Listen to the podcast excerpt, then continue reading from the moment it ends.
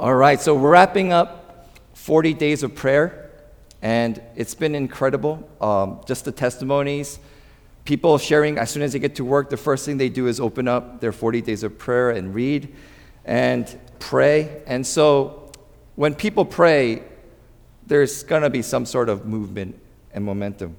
So I have a question for you, though. Does God hear everyone's prayer?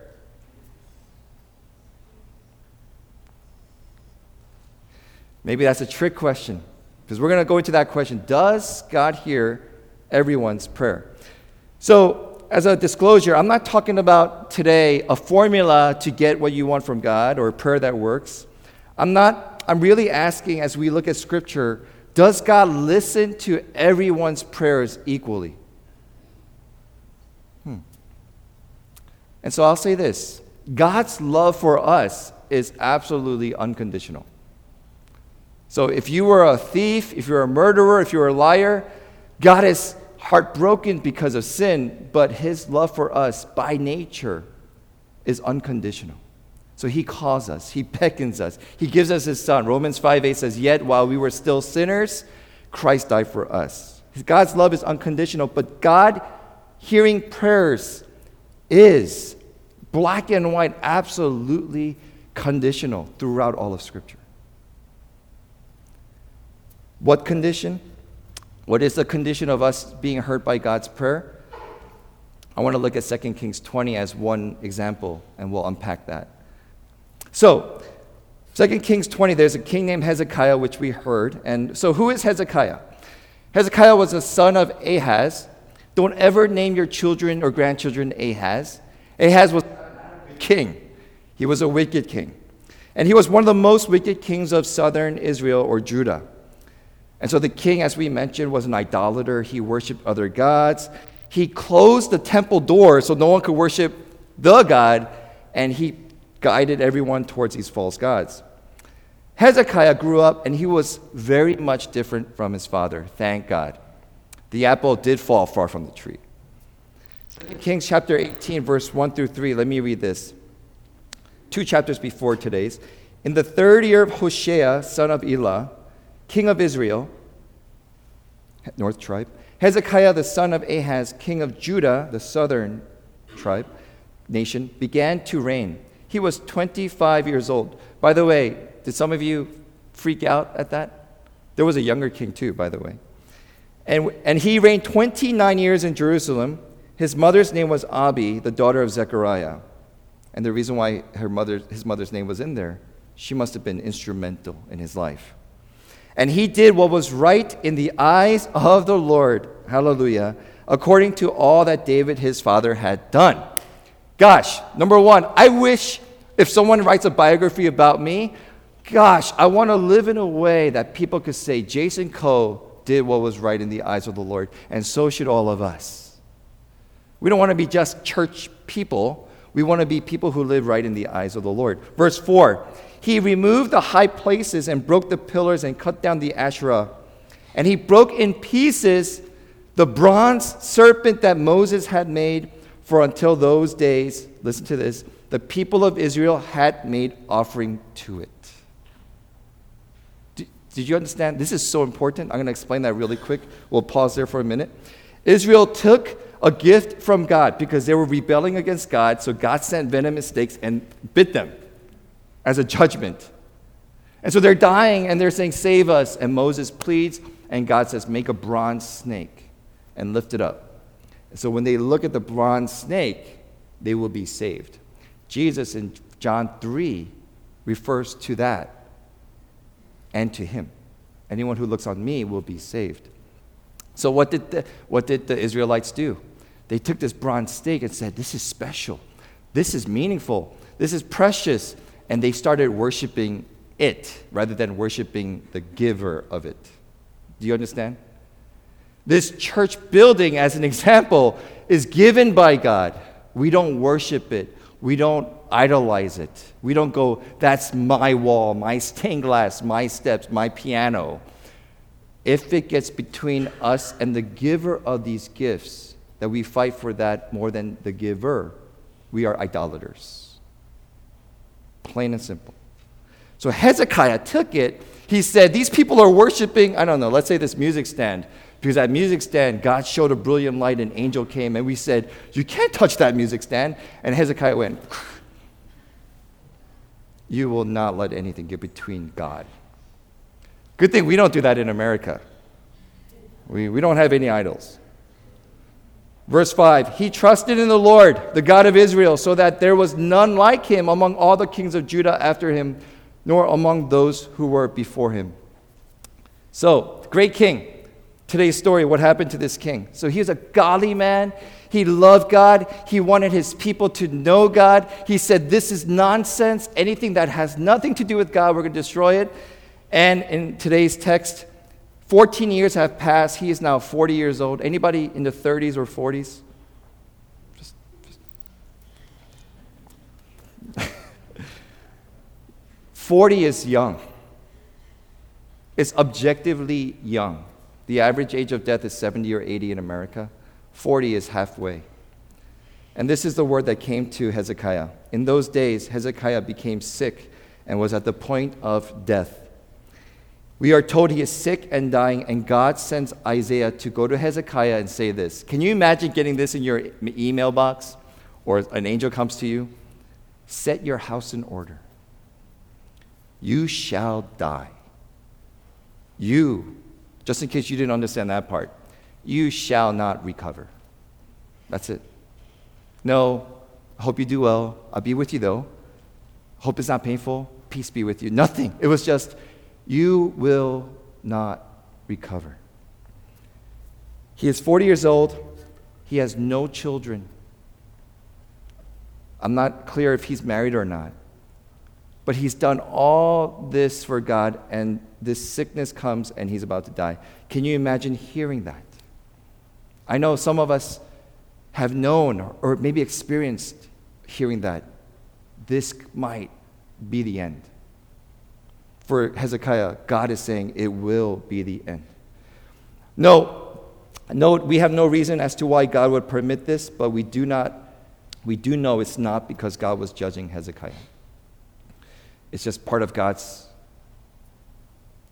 being God.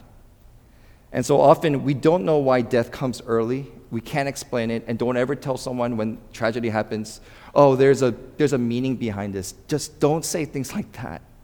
Just cry with them. And just recognize there are mysteries we will never grasp and know. Bad things happen to good people. So, verse 2 and 3 Hezekiah prays. Then Hezekiah turned his face to the wall. So he's lying in bed.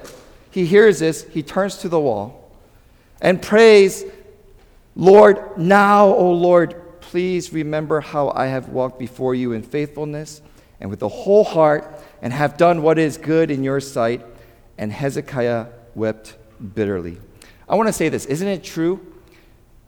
Your faith, your belief, your confidence in God is really comes out in the moments of true crisis. 75% of Americans say they are die-hard Christians. That's according to the last Pew research.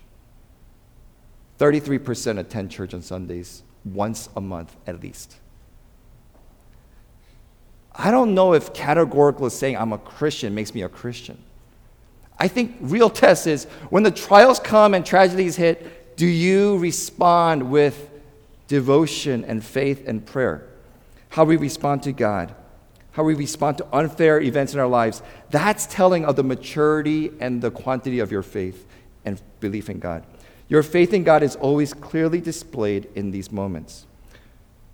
Then, an immediate answer from God, verse 4. God responds. And before Isaiah had gone out of the middle court, he's walking out, the word of the Lord came to him. I love how God responds. He doesn't respond. This is a disclaimer. I wish God responds like this to every single one of us. Yes? God, I'm in trouble. Help me. Boom. That's the 21st century instant gratification, Amazon Prime, overnight delivery God that we want. It happened here. It doesn't happen to everyone. But I want to say something about Hezekiah's prayer moved God's heart. Something about Hezekiah's response made God give healing. instantly. Something about his prayer. God didn't hear everyone's prayer this way, but he heard Hezekiah's. You want to find out why? Let, us dig deeper. Why? 2 Kings chapter 20, verse 2. I'm going to read it again. Hezekiah turned his face to the wall, prayed to the Lord, and look at what his prayer is. Now, O Lord, please remember me. I have walked before you faithfulness with a whole heart and have done what is good in your sight. Just a few things that stand out. Number one, do you notice his response? Hezekiah's sole dependence. What would you do if you were the king and you heard, My maj- Your Majesty, you are going to die? What would the king do? Call in all the physicians who graduated from Harvard Medical School, Johns Hopkins Medical School, call in every pastor you could find and lay hands on me. I am not going down without a fight. And we would say, Amen. What does Hezekiah do? He turns to the wall and he says, I don't want to see anybody else. His utter dependence was purely and even still on God. Do you do that? When you get into trouble or someone provokes you, do you turn to God as a for on sole dependence and say, God, you and you alone? Or do you vent on Facebook? Do you call your friends and gossip? Do you call your, your, your mom and, and dad? And do you call your buddies or go drinking and say, hey, I just got to tell you something? Hezekiah's sole dependence was on God, as opposed to seeing doctors, acting out in rage. In quiet moments, Hezekiah turns to God. Even with this news, Hezekiah is saying, God, you gave me this bad news, but you're the one who I need. Period. Take us to our second observation. Hezekiah seeks out God not just solely, but unconditionally. Just raise your hand if you ever prayed this prayer. Just be honest. God, if you would only blank, then I will blank. Just don't raise your hand, actually. Just, just nod and smile. If you would only blank, give me a job, make, make this, my dog recover, um, help me to have that girlfriend, then I would go to Mexico or Africa, ends of the world, China to be a missionary. Do you notice Hezekiah unconditionally doesn't say, I, I don't deserve this? He doesn't say, Because I was good to you, why can't you give me a little? He accepted it. He didn't bargain. He didn't put up his resume. He just simply said, God, remember me. Period. He was sad, but not resentful. He was grieving, but came to, listen to this, he came to acceptance. Can you say acceptance? You know, in the Lord's Prayer, we pray this every day and every week. Thy kingdom come, thy will be done. Really? Do you accept God's will, even if it's not what you desired? Really? Thy will be done, Hezekiah. He was sad, he was grieving, he accepted it.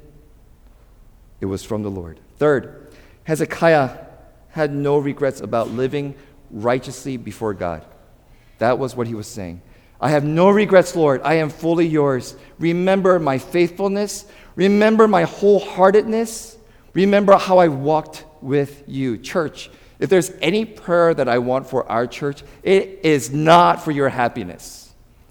If it's anything for this church, God help every single man, woman, child pray this prayer at the end of their life. Remember, I have walked in faithfulness, I have walked wholeheartedly, and I have, re- I have walked with you. Wholeheartedness, undivided. It's not family first and then God. It's not God and then a little bit of family. It's all God's. And I live out that fullness of God in my family, in my life, in my work. But it is not a battle. God doesn't want to share your heart with your family, He wants all of it. And through that, you become the godly parent. Hezekiah had no regrets. And so I want to say it's not a guarantee God will answer prayers if you do all this, but what we're hearing is God will hear people who have this righteousness in them. So, is this just an idea from Second Kings or Pastor Jason Coe? Is this just a just an extreme radical theology?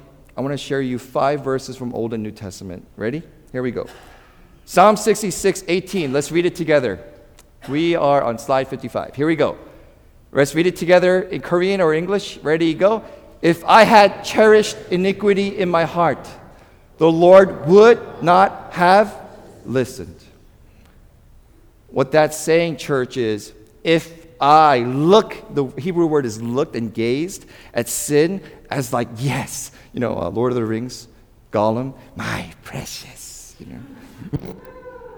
if I gaze with like that, and I say, oh, by the way, God, uh, help me with my life, the Lord will not listen.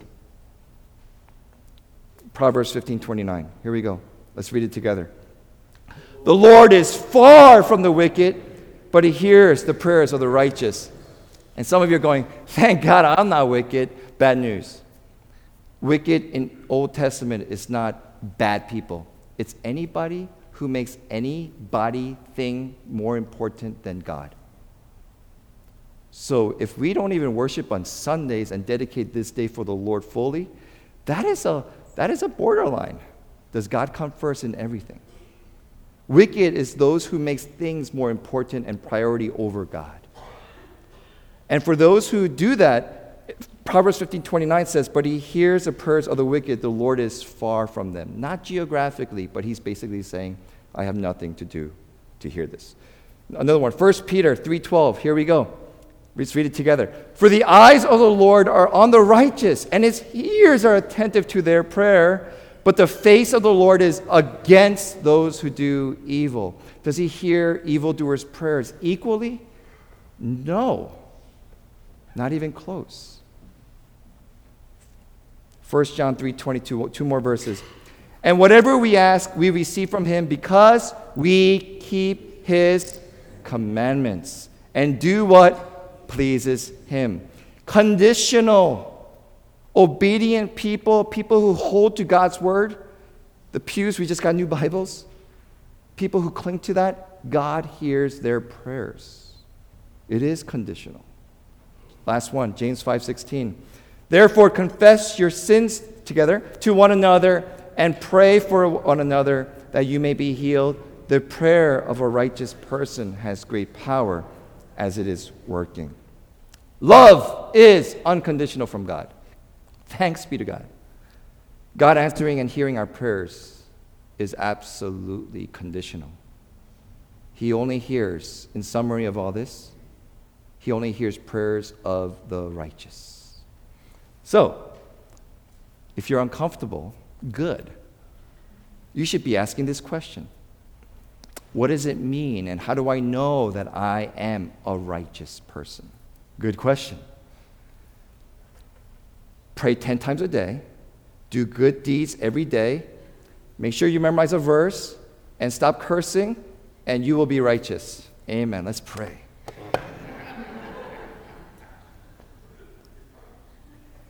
If I said that, how did that make you feel? Better or worse? It's easy, but it stinks. I'm sorry if I say this in church, it absolutely sucks. How do you become righteous? Well, let me ask this was Hezekiah righteous because he was more disciplined and more hardworking than you? Please say answer no. What is righteous? What is righteousness? Righteousness in Hezekiah works in the same way as him as in us today. Hezekiah walked with God, was faithful, lived in obedience to God. He revealed his devotion to the Lord by faith and what does God always give to humble, devoted, faith filled followers? He gives them this grace and this gift of righteousness. Jason, are you making that up? Well, let's look at Romans 5:17. Not in Korean, unless you're Korean, but here it is. Let me read it. For if by the trespass of one man death reigned through that one man, how much more will those who receive God's abundant provision of grace and of the gift of righteousness reign in life through the one man, Jesus Christ? What does righteousness come from? It is a gift that we receive when we put our lives fully in Jesus Christ. Righteousness is a gift from God, not your performance. Righteous people can pray to God ultimately because of God's grace. Sinners can have hope then because we just read God doesn't listen to sinners. So, how can sinners be heard when they pray to God? They repent and turn in mercy and humility to Jesus Christ and say, Make me righteous. And as God transforms us, we are heard. Love of God is unconditional. Thanks be to God. Prayers are conditional.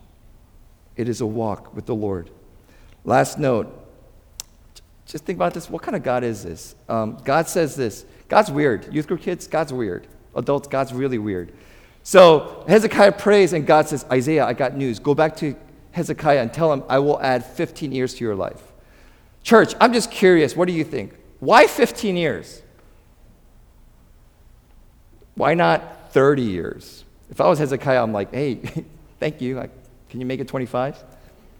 I want to get my AARP. I want to get my discount. I want to I wanna, I wanna see Grand Canyon. I don't know. But God added 15. It wasn't 10 years, it wasn't five years, it wasn't one more year. I think the point of this is this. You ready for this? It is not, the number is really, our, in God's wisdom, He had a plan, but I think the point of it is God gave him a random number because He can. In other words, when you woke up this morning, did you thank God for another day you get to live? Just take a moment to do that by yourself. Say, God, I got to live another day by your grace. Thank you. Because your life and my life is not dictated by your blood pressure, cholesterol, your doctor. It is dictated ultimately, life and death, by the sovereign King of Kings, the Lord of Lords. Church said, Amen. How does that make you feel? It humbles us. How does that make you feel in worship? It makes us glorify God. How does that make you perspective? Do you control your life? Humble thyself in the eyes of the Lord, and he will lift you up.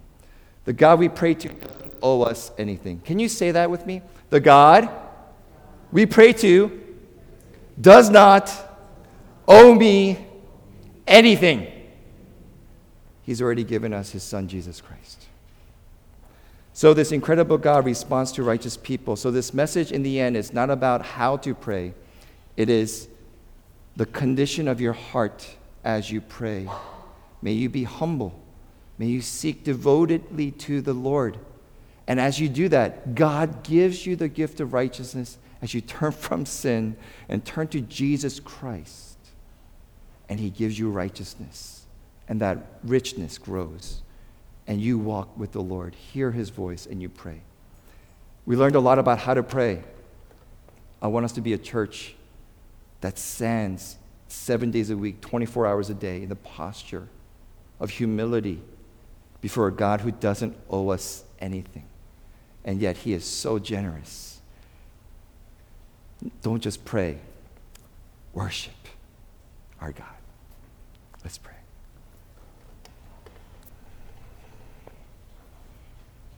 God, this church, we've been arrogant.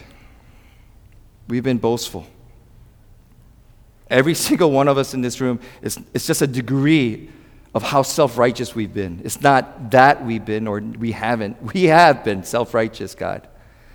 And God, we, we come before you just on our knees, even, just to say, God, forgive us for being so presumptuous as to think we could run church and live our lives calculating and just manipulating you to fit in our mold rather than us fitting into your dreams. God, we've been learning about praying to you, God. And as a pastor, starting with me, I think I've been focused so much on the technical things that I forgot my heart. I, I struggle to pray the prayer that Hezekiah prayed that I was faithful to you, that my heart has been whole and not divided, and that I've been walking with you. So, in this moment, as we're about to take this sacrament, God, would you restore us by your grace? We humbly pray that you would start in our hearts, in our thoughts, in our presumptions and assumptions, that you would make us a holy people living out this holiness in Jesus Christ with enthusiasm, with passion, fervor, and with worship. You deserve everything, God. Not just 1%, not even a tithe. You deserve it all. Help us to approach you with the righteousness that's given to us through the death and resurrection of Jesus Christ. It is in his name we pray. Amen.